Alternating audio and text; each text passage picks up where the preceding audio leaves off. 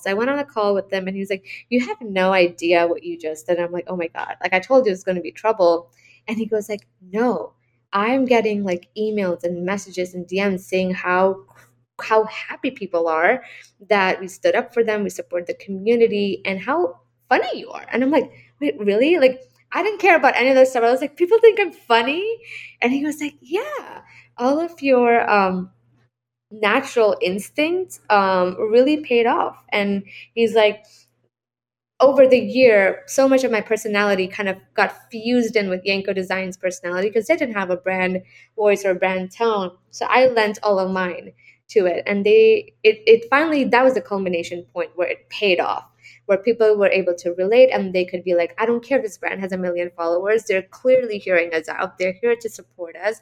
And all of that was partly having my leader having trust in me to run the things like I wanted to run them. And then me believing, like, okay, this is the right way to do it, and like just going and doing it. Hello, everyone, and welcome back to Dreading Sundays. If this is your first time, welcome. I guess it's not a welcome back, but I hope that you do come back because this podcast, Dreading Sundays, is all about sharing the personal journeys and challenges that people like you, who look like you and sound like you, or may have similar experiences like you, sharing how they've overcome very similarities so that you can feel as though you can do that too. And hopefully, from a career perspective, ask for A, what you're worth, and B, find out what you are worth. So, in today's episode, I have the lovely Chi joining us. And well, I'm going to hand it over to you, Chi, because you have a one name name like Madonna and Cher, but I'll let you uh, unravel that mystery for us. Hello, everybody. And Daniel, thank you for having me. I'm so grateful. Um, so, yes, my name is Chi, and my full name is Chi Tukral.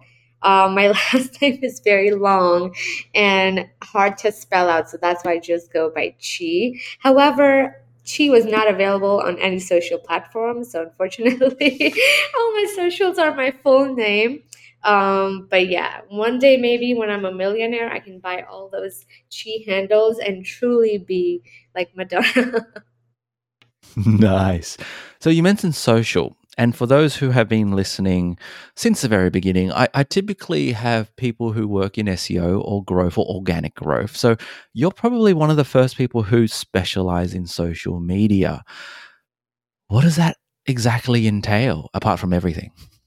Ooh, so you mean I do copywriting, content creation, editing, publishing, strategizing, community management.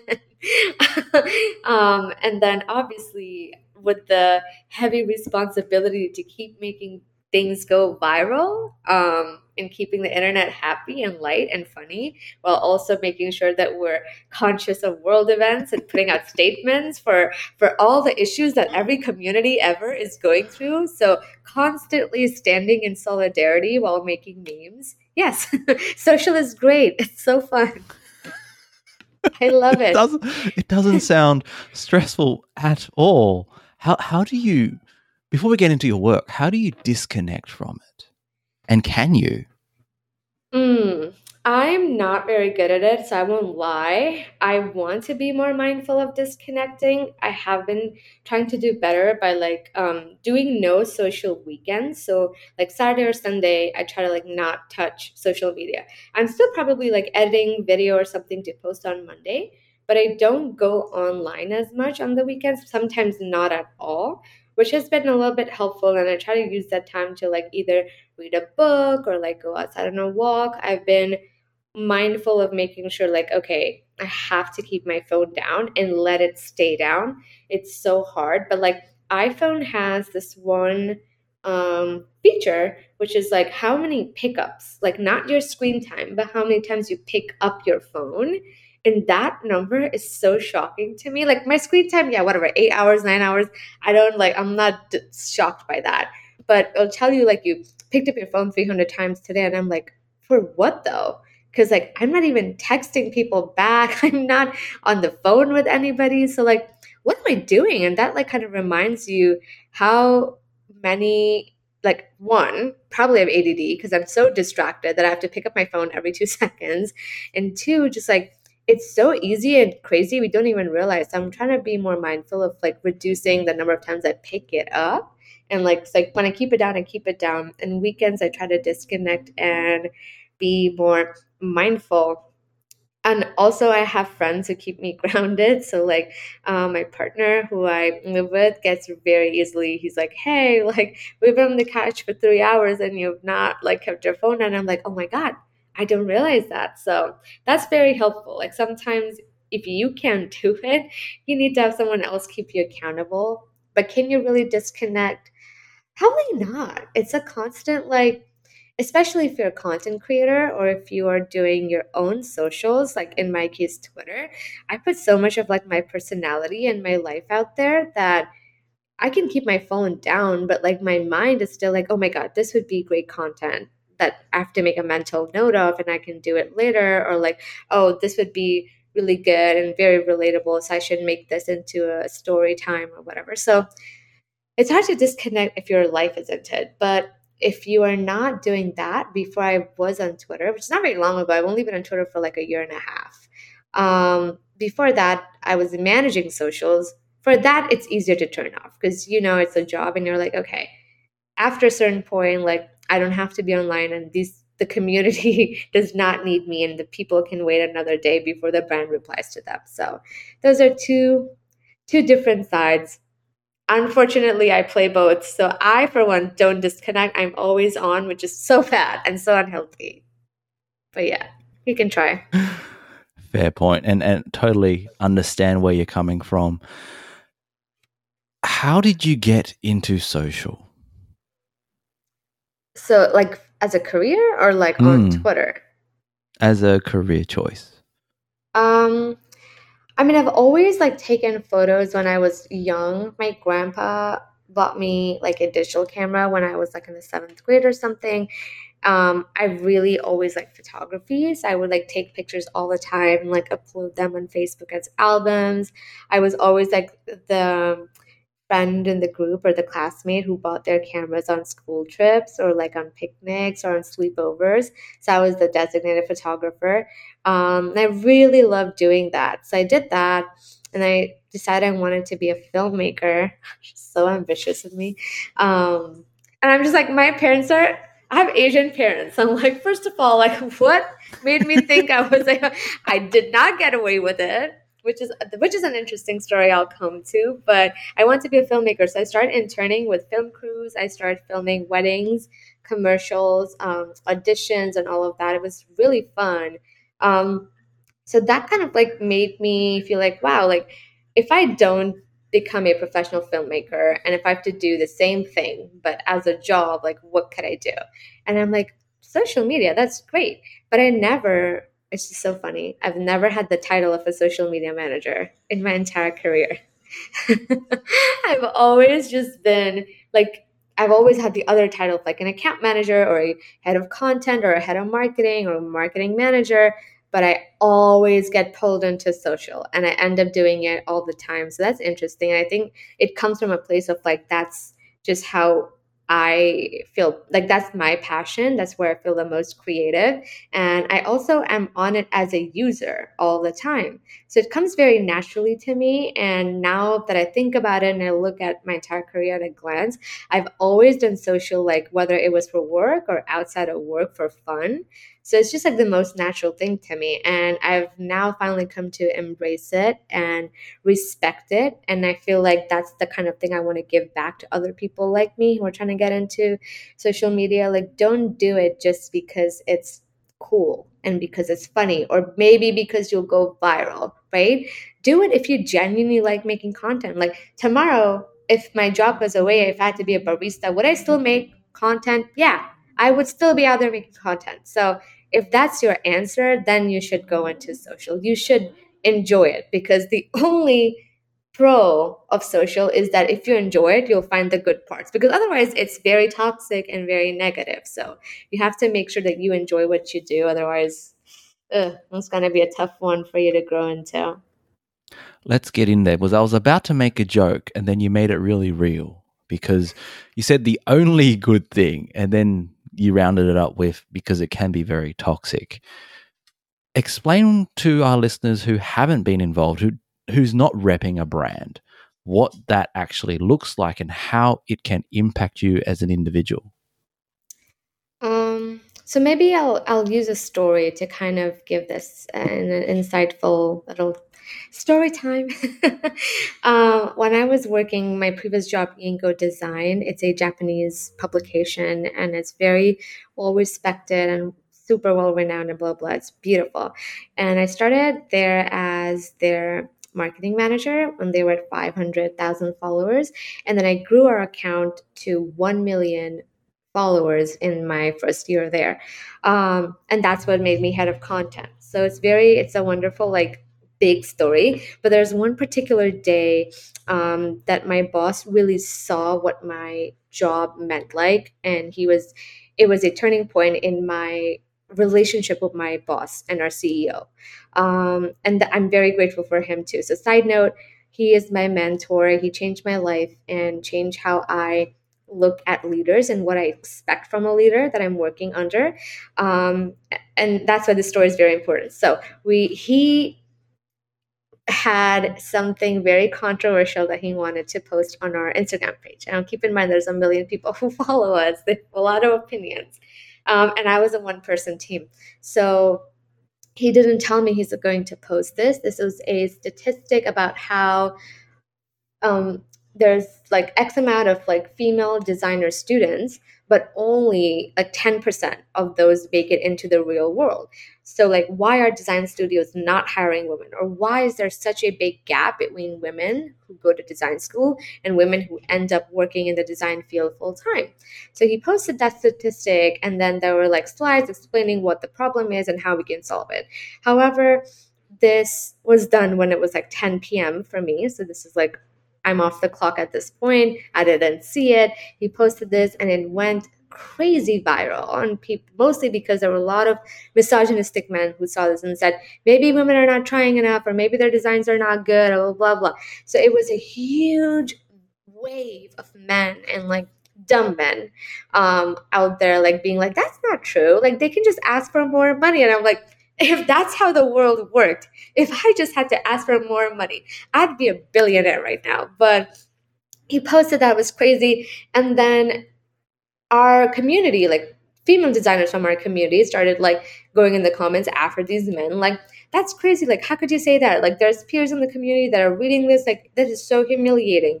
And they were having their own fight. And a couple designers then DM'd the brand account, which I was managing, like, hey, you posted this and all of these men are in the comments and all these female designers are fighting for it are you really not going to step in and back your community up? Um, and that's when my boss gave me a call and by this time it's 11 p.m and he goes like hey chief i posted something and i'm like why? I was like first of all why did you do this while i'm not on the clock? Second I have no crisis comms plan. I'm a one person team. Like, what? What did you do this for? And this is when things were awful. They were on fire. Like, I was truly like that puppy in the middle of the room. Like, this is fine. Everything's on fire. It was so crazy. And I'm like, I don't even have backup. Like, I'm, it's insane. And I'll show you the post after we, like, you know, finish the podcast because it's very interesting. And he goes, like, now, Chi, what do you want to do? I want to know, as the social media head for this community, I posted this, that's fine. But how do you want to handle this? Do you want to step in and back these people up? Or do you want to be neutral as a publication? How do you want to handle this? And how do you think this is going to affect everything going forward? So I was like, well, I would love to support our community and go after these men who are attacking our you know our female designers and like teach not teach them a lesson but kind of like open their eyes to perspective and i'd love to make jokes because i have a lot of jokes to make and that's the way i cope and i would love to like really give it back to these men because as brands you never really troll back. You have to be very neutral and as a publication too you have to be very like collected and calm. And i was like i don't feel that way. I don't think this topic deserves like being collected and calm and that energy um and i feel like we should give it back to them. So he was like sure. And i'm like yeah but like be prepared because it might go the other way too. People might be mad that a brand was like you know uh, that chaotic and that um, snarky And he goes like, I don't care. If you think that's the right way to do it, you do it, and I'll back you up. And I'm like, Are you sure? People might block us, people might hate us. And he's like, I don't care. You're the expert for me, and I believe in you, and I will back you up as long as that's your plan. That for me was very important as a moment to see that my CEO and my leader trusted me to do what I wanted to do with this um, crazy crisis situation, and I had full reign and full creative control to just go ahead with it. So I started responding to comments at midnight without any strategy, and I went on until 8 a.m. next morning, really going after it. Um, and that like made every designer who followed us, even non-designers, like that made everyone go like, "Whoa!" Because no competitor was doing this, no publication was doing this, no brand was doing it. Um, so I started, they started referring to me as like the Robin Hood troll because I was trolling people for good. like I was trolling the bad guys back, and I was really supporting our like our community to a point where there was a meme page dedicated to our publication that constantly made fun of our publication. That stepped in, they were like, "Whoa!" Like Yanko Design is really out here, and they turned into a fan page after that. So uh-huh. that was happening. Some designers started like a YouTube live and they got me in on that. So it was a very crazy night. It took a lot of energy. I was also like up all night. I used every possible creative comeback that I could, you know, think of at the time and I gave it my best. And the next morning when I went to work, I was, yes, I was up the next morning, 10 a.m. I was back at work. and my boss goes like, "What are you doing?" And I'm like, "What do you mm-hmm. mean? We have a day of work to do." and he goes like, she I'd love to help on a call. So I went on a call with them and he was like, You have no idea what you just did. And I'm like, Oh my God. Like I told you it's gonna be trouble. And he goes, like, no, I'm getting like emails and messages and DMs saying how how happy people are that we stood up for them, we support the community, and how funny you are. And I'm like, wait, really? Like I didn't care about any of this stuff. I was like, people think I'm funny. And he was like, Yeah, all of your um natural instinct um, really paid off. And he's like, over the year, so much of my personality kind of got fused in with Yanko Design's personality because they didn't have a brand voice or brand tone. So I lent all of mine to it. And they it, it finally that was the culmination point where it paid off, where people were able to relate and they could be like, I don't care if this brand has a million followers. They're clearly hearing us out. They're here to support us. And all of that was partly having my leader having trust in me to run the things like I wanted to run them. And then me believing like, okay, this is the right way to do it and like just going and doing it. So there were two things and it was that was a turning point for anybody who wants to work in social. That happened. I went to work and then my boss called me and he goes like, you need to take two days off. And I'm like, no, I'm fine. And he goes like, no, you feel fine because it's an adrenaline adrenaline high, but it's in, like it was he saw it and he saw thousands of people come after us and i was the only person going after them and he was like if this was real life you'd be so physically exhausted right now and your brain is probably going to feel that way once you actually keep your phone and your laptop away and go to bed. So i was forced into taking a break and that those two days of not working and not being on social made me realize like how much energy went into this one viral incident. I slept for 12 hours both days. I did not have the energy to talk to other people because I I was so spent from talking to people online. I had no creative ideas. I was very brain dead. I just like stayed on my couch for both days. And then I went back third day and I was like, you were right. I was very tired. Thank you for giving me those two mental days. Not a lot, not a lot of leaders realize that or know that.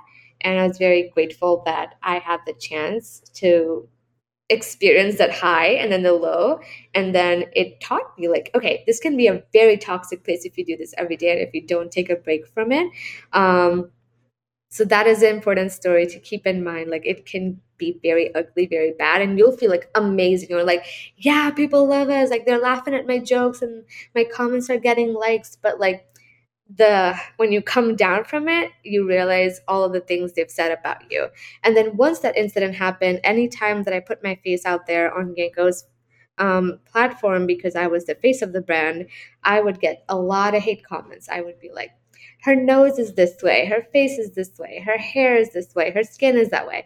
I would get all these comments on the brand page and my personal. So that's another side of things that if you ever want to be a social media manager and a famous social media manager, like there's so many of my friends who manage a, like big accounts like for Duolingo or McDonald's. Like people know these social media managers, but you have to be prepared. People will come after you if they know you they don't like the brand, they're going to find you and take it out on you as a person. So that's the toxic side of social media that people don't get to see. And the only kind of protection from that is one, having a good leader, and two, making sure that you are drawing your boundaries, taking a break, putting your phone down, and separating yourself from the brand that's very important. So if you give a lot of your personality to the brand, you need to draw a boundary and be like, okay, this is all of myself that I give to the brand. Anything beyond this point is going to be toxic and affect me mentally. Um, so I hope that story was able to give more insight into what a day could look like if things go viral and how to kind of navigate that situation and what it really means for your mental health. Wonderful story. Crazy story. And thank you so much for sharing what it was like and how it felt and being so open about yes, the highs are high, but the lows that come, they take a heavy, heavy physical and mental toll. And if you do this day in, day out, then it's just not sustainable. Mm-mm. And and my takeaway from this, and you also mentioned it, was having leadership who understands. Now, for a lot of brands, social or content is just one person. Maybe three if you're lucky how did I think this particular leader and CEO you had at Yanko understood it, but a lot don't. So for that person who's listening, who's in that role, who doesn't have that buy-in or appreciation from leadership, how should they best navigate things so that their boundaries make sense to their line managers or superiors so that they're not seen as not doing their work or not doing enough? I would say honesty is like the only key to this. Like you have to, you can be like, yeah, I'll do it, or like, yeah, the comments don't bother me. Like if things are bothering you, let your leadership know. Even if they don't understand social, I don't, I cannot possibly see a situation where a young person working on social going up to their manager like, hey, I think this is affecting my mental health. This is taking a toll on me. I need to set some boundaries. Please help me set some boundaries. I don't see any manager that's going to be like, no, you have to go back into work. If they do that, you need to leave. That's a horrible manager. But I honestly don't think, even in, in average workplaces where they don't understand the day and day out of social, if they cannot comprehend the toll it takes on your mental health, if you simply go to a person, say, I need help, I don't think the response is going to be like, no, right? So I feel like the only way to combat this is through transparency. I've been in jobs where people don't understand social, and that's what's worked for me. I go up to them and I'm like, this is bad. This is affecting not only me, but the brand. I am giving a lot of myself to this brand, but I am a person at the end of the day. I feel like my tank is running out of fuel.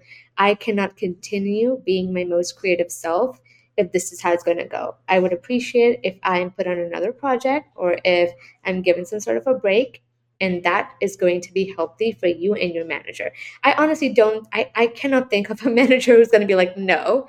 Like f you go back to work. If they do that leave.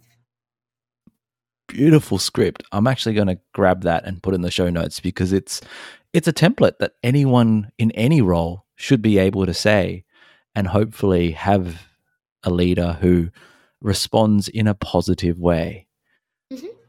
now let's let's dive into uh the filmmaking, you made a half joke, but I also understand as a fellow Asian, you know, going into the creative space with, you know, high achieving parents, that's not a safe pathway, right?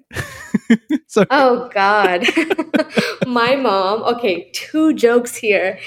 When I made it to the Forbes India list, I sent it to my mom and she was very proud and she shared it with all of her friends and very happy and blah blah. And she comes up to me like three days later and she goes like, "So you made Forbes India?" And I'm like, "Yeah." And she goes like, "That's not Forbes Asia." And I'm like, "No, Forbes Asia is another list." And she goes like, "Okay, so you still have like two, three more years to make it to Forbes Asia." And I'm like, being being on my national list is not enough. Like I got to go for the continent, and I'm just sitting there like I could very well make it to Forbes Asia, and then she's to be like, not Forbes USA. Oh, okay. You have, you have two more years. So I, it's so funny. Like that's what she said. I'm like, mom, like, don't need to do that.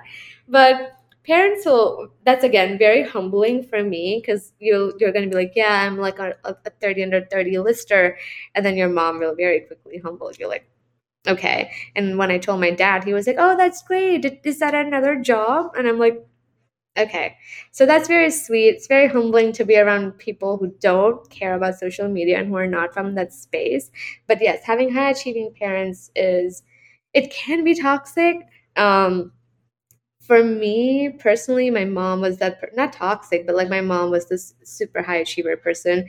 She does not shut down. She's um I grew up with my mom being like an editor of a magazine for the longest time and i saw her like being so stressed and snappy and having gastro issues because it's so demanding as a job and i have a younger sister. When she was my age my mom transitioned out of being an editor because it was bad for her health and and turned into yoga like just practicing yoga to calm down and eventually became a yoga teacher. So i me and my sib like my sister always joke like i had a different mom than she did I had the crazy editor and she had like the calm yoga teacher. So that's one thing. So when I was growing up, she was an editor and she hated this idea that I was out just making films because that's not a sustainable career, right? And I don't come from like a family of wealth, so I couldn't be like, yeah, like I'm just gonna make films and like you know rely on my parents' money and blah blah. So she was like, well, you're going to be out there like make maybe you make films like okay and then you're going to be out of projects and then you have to go to find new projects. It's very rocky up and down but whatever. I was 19 and i was like no i want to make films. How dare you stop me from going after my dreams? So i started looking up schools in uh, united states and i'm like i'm going to see where can I? I had to just ex- escape the country. So I was like, okay. I started applying to random schools that I could find that had remotely creative programs. Like I didn't want to do something that was like very um, like an integrated marketing course or like a business course. I wanted to make sure like whatever I was doing had marketing in it. So like my mom knew it was a real degree, but at the same time. because it had like some creative component or content related stuff so that I knew I could just run out of this country and run with that. Um, I got accepted into two programs. One of them was a film school in Paris, but it was a 100% film school. And they gave me a full scholarship. So I would have to spend zero money if I decided to go into film. The other one was Emerson College in Boston, and it was a creative degree but it had marketing. So it was called like global marketing communications but it was very creative heavy. So like social and content and a wonderful course honestly. Um, i got into both but emerson was not free. The paris film school was free. And my mom was like i will pay for you to go and get the degree but i am not letting you go. She was like you're going to go to paris for film school? I'm never going to see you again. And honestly maybe maybe that would have been true. Maybe I would have not come home. Um, so I'm like, that's fine. Okay, I'll go to the marketing degree. I'll go to grad school. I'll get my degree, and I'm, I still won't come home. And she's like, that's fine. Okay, then comes the other hard part. She's like, why should I spend money to send you there? And I'm like, didn't you just tell me that you would let me go if I picked a degree that could lend me a job? And she goes like, yeah, I said I would let you go. I didn't say I would pay for it. So why should I why should I pay? And I'm like, all right, so I had to make a whole deck explaining why she should spend her life savings to let me go to grad school and how that would result in a stable job as opposed to a film job. But she didn't know that Emerson actually had is a film like alumni heavy school, so like I could still go into film if I wanted to. Um, that deck was very persuasive. Both my mom and my dad were like, hmm, convinced. My mom was still like iffy, but my dad was very much like, okay, this seems like something you really want to do. Um, and he was like, well, either I pay for your grad school or I pay for your wedding. And I'm like, send me to grad school. I just want to leave the country. And he goes like, okay, that's fine. We shook hands. We are on a rooftop drinking coffee. We shook hands. And it's like, cool. You can let your school know that you will be attending in fall. And this was in May. So I really applied like in Feb. I got in May. my admission in May, and I went in September. Um, I had not graduated from my last year of undergrad either, so I was still I graduated while I'd already started grad school. So it was a really weird thing, and I also had the pressure of being the youngest in my grad school. I started grad school when I was twenty, and I graduated when I was twenty one. Um, so that was really hard because a lot of my cohort had experience, like real life experience that they could then put into their theses and their, you know, everything. And I was just like a 20 year old who wanted to get out of the country and ended up in a grad school. I mean, I was capable, but I was still young. So that was a hard thing to balance. But at the end of the day, it made my parents very proud my mom and my dad came to my graduation and they were very very happy and they were like oh my god you did it. I'm so proud of you. My mom was just happy that i was um, i got a degree that could get me a real job.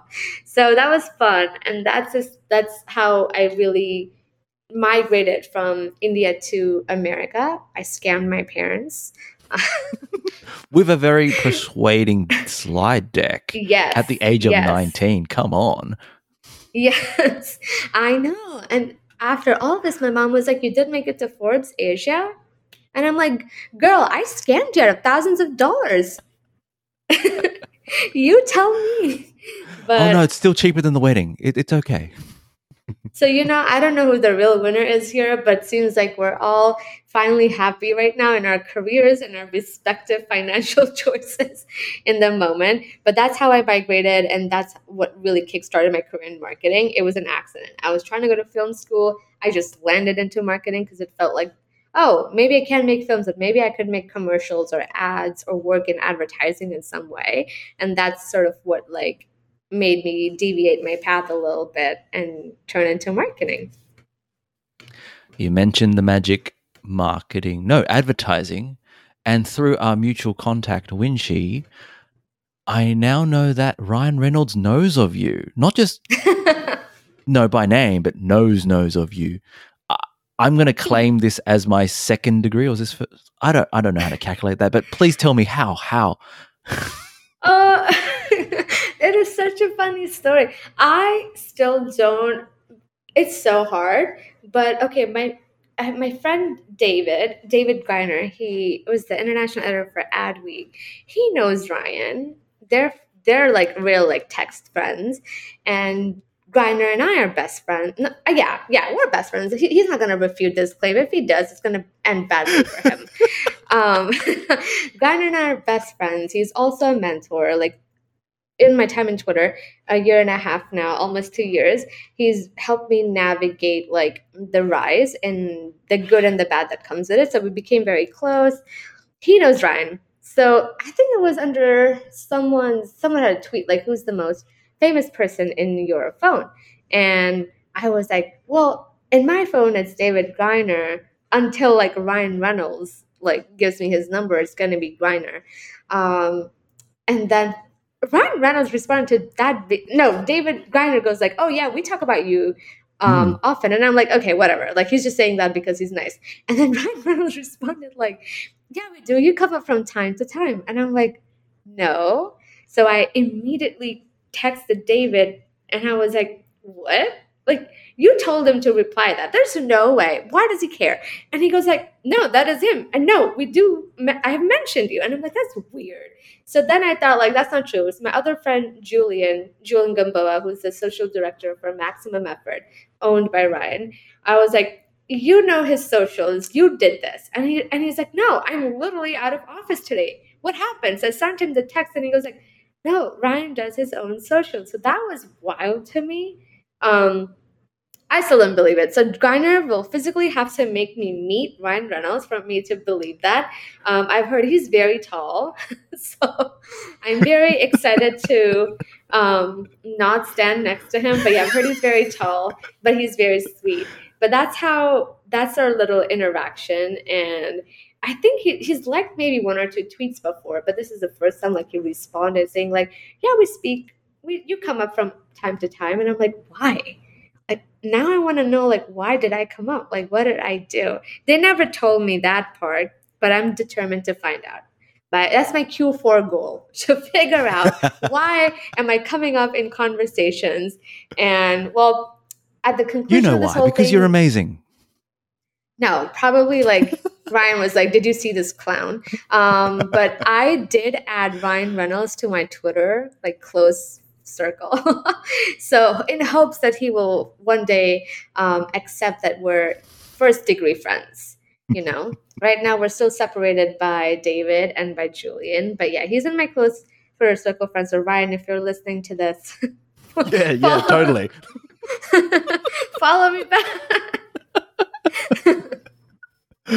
That's so so cool. And and when you get that photo, when you're standing next to this very handsome, tall man that we all have a crush on, I think you can send that photo to mom. Like, you know she's gonna be like Will that be that's good enough?" great like no she's gonna be like what what about the president like is that next like let me know when you meet the queen i did actually send her a screenshot of the ryan reynolds thing and she goes like who's that oh, ouch. she's very she's very far removed from all things social but she was like huh and then my sister and i had to show her a picture and she was like oh yeah yeah yeah nice that's very sweet i'm like okay Okay. So we're at the tail end, and I want to shift gears a bit and I want to dig Mhm. into through your per- career progression. What was that like? Have you had to ask for promotions, or I mean, I don't really understand how the social side of things work, and I was hoping that you could uh, loop us in. Yeah. Do you have to ask for promotions? Most of the times, yeah. It's a hard thing to do, I'm not gonna lie. Um, the only time I didn't have to ask was my last job at Yanko Design, and I think it was because I was able to demonstrate a lot. I am also not very good at um, being nice to myself. Like I cannot talk myself up or be like, "Oh, I'm so good in this way. You should give me a raise." My boss at the end of the, my first year was like, "Okay, so do you think you deserve like a promotion or a raise?" And I'm like, "I don't know. That's like your job to tell me. Like, do I? You evaluate. You are the evaluation. Why do I have to tell you?" And he goes like, "Yeah, but what do you feel like?" And I'm like, "I don't know. Can I say yes? Like, is that not like if I say yes, am I not going to be humble?" And he goes like, "No, you'll still be humble." So it took him a while to like go back and forth and for me to actually be like, yes, I deserve a promotion. And even like when he was literally handing it out to me, I was like, I don't know, do you think so? Um, so that was the first time like when he gave it to me. And that's so sad, right? Because I feel like all of us work so hard and we're we just don't we've never received credit. And this is one thing that really bothers me that people give criticism so much weight and they're so loud about criticism, but they're not the same way about giving people credit or giving people praise. And that's why we're we've all been led to believe that like we only deserve like a tiny raise or like maybe we're not worthy of asking for a promotion, but like if you think about it, the cost of living is going up every year. We're literally in an inflation right now. And we're all showing up to our jobs every day despite the pandemic and the mental health and all of that. Like, we're all doing good. And it is sad that we're led to believe that if we're not showing up every day at 100% and like making things go viral like crazy and like making a shitload of money, we don't deserve that. So that's something that I'm trying to unlearn. I think, especially as people of color, that is something that we always feel like you know like oh we're not we we don't deserve it especially if you're an immigrant or an expat or a student who's trying to get their job we're always told to like take whatever you get because you're not you're not even going to get another chance like you're not going to get another opportunity so you don't have a lot of room to be like negotiating salaries and negotiating job offers right and i've been in that position i have taken so many jobs just because someone told me like you're not going to do better than this so might as well take it and due to circumstances like visas and stuff, I've had to do those things, right? But I'm finally growing and I'm learning that that shouldn't be the case. And I would love to like stand up more and advocate for more people like me to not settle for things. Like I know there are things outside of control. Sometimes you have to do things for your visa status and to start earning to pay your student loan back. That's fine. If you do it to start up somewhere, that's okay but don't make that a pattern or a common thing with every job and not let people do that to you i've had um, recently so many incidents where someone's telling me like, you know, like we've paid for like your visa and your sponsorship, so you got to work extra hours or you got to like you know, put in that effort. Like, I'm sorry, no, you paid for my sponsorship because you thought I was capable enough to be here and that I should be here. You didn't pay for my sponsorship to get overtime. That's overtime. That's two different things. So that sort of confidence or learning, I'm sure, only comes with growth and experience and obviously as we grow older. So i would say like obviously if you're early in your career and you're student you're starting out you might have to be in a place where you have to take opportunities to start out. But as you grow, make sure that every time you evaluate yourself at the end of every year, you take that as an opportunity to go to your manager or look up new jobs and see how can you get paid better? How can you get a better title? How can you grow as a professional too? Like make sure you're growing to don't if the minute you're comfortable at your job and you're not learning and you're not being challenged and, and you stop having bad days and by bad days i mean like days where you don't have an answer to a work problem, not a bad day with a boss. Um, that's when you have to be like, okay, I might have to look at a new place. And that's what happened to me at Yanko Design. After two years, I had an answer to every problem. Um, I was doing my job on autopilot. I was very comfortable with it. I loved it. And that's when my boss was like, You need to get out. You're done here. Thank you for your service. You have to go somewhere else. And that was an opportunity for me to figure out okay, what do I want to do next? How do I grow from here? What salary do I want to ask for? How do I make my case as a person of color once again in another country? So that all of that is important and you have to keep in mind no one's going to advocate for you more stronger than yourself. Literally, no one's going to walk into your performance review or your interview and be like, "No, give her 100,000, not 80,000," right? You have to do that for yourself. And I'm still learning how to do that. I'm very shy. So make sure you're asking for peers around you what's the best way to do it. Ask your co- like colleagues if you're close to them, ask your friends what they're doing in the industry. If if people are afraid to give you a, a actual salary that you should ask for, ask them for a range. Tell them to give you a window. Make makes life easier for them and for you. But that's another thing, right? I want people to be more transparent about how much they're earning so that all of us can make more money that's the only way we can do that. But yeah, you know, start advocating for yourself from the beginning. I didn't do that from the very beginning. I'm only doing it now. But if I could tell my younger self or younger people like me outside listening, I would be like, start from the very beginning. Like, make sure that people don't take you for granted just because you're young. Beautifully said. And I resonate with so much of that experience. And there's no way to there's no course there's no degree that you can learn that. Uh, i mean yes certain people of privilege get access to that but most of us who are people of color are from minor- minority or underrepresented communities. We just are told to work hard and be thankful for what we get and that's it. But let me tell you it's not like that.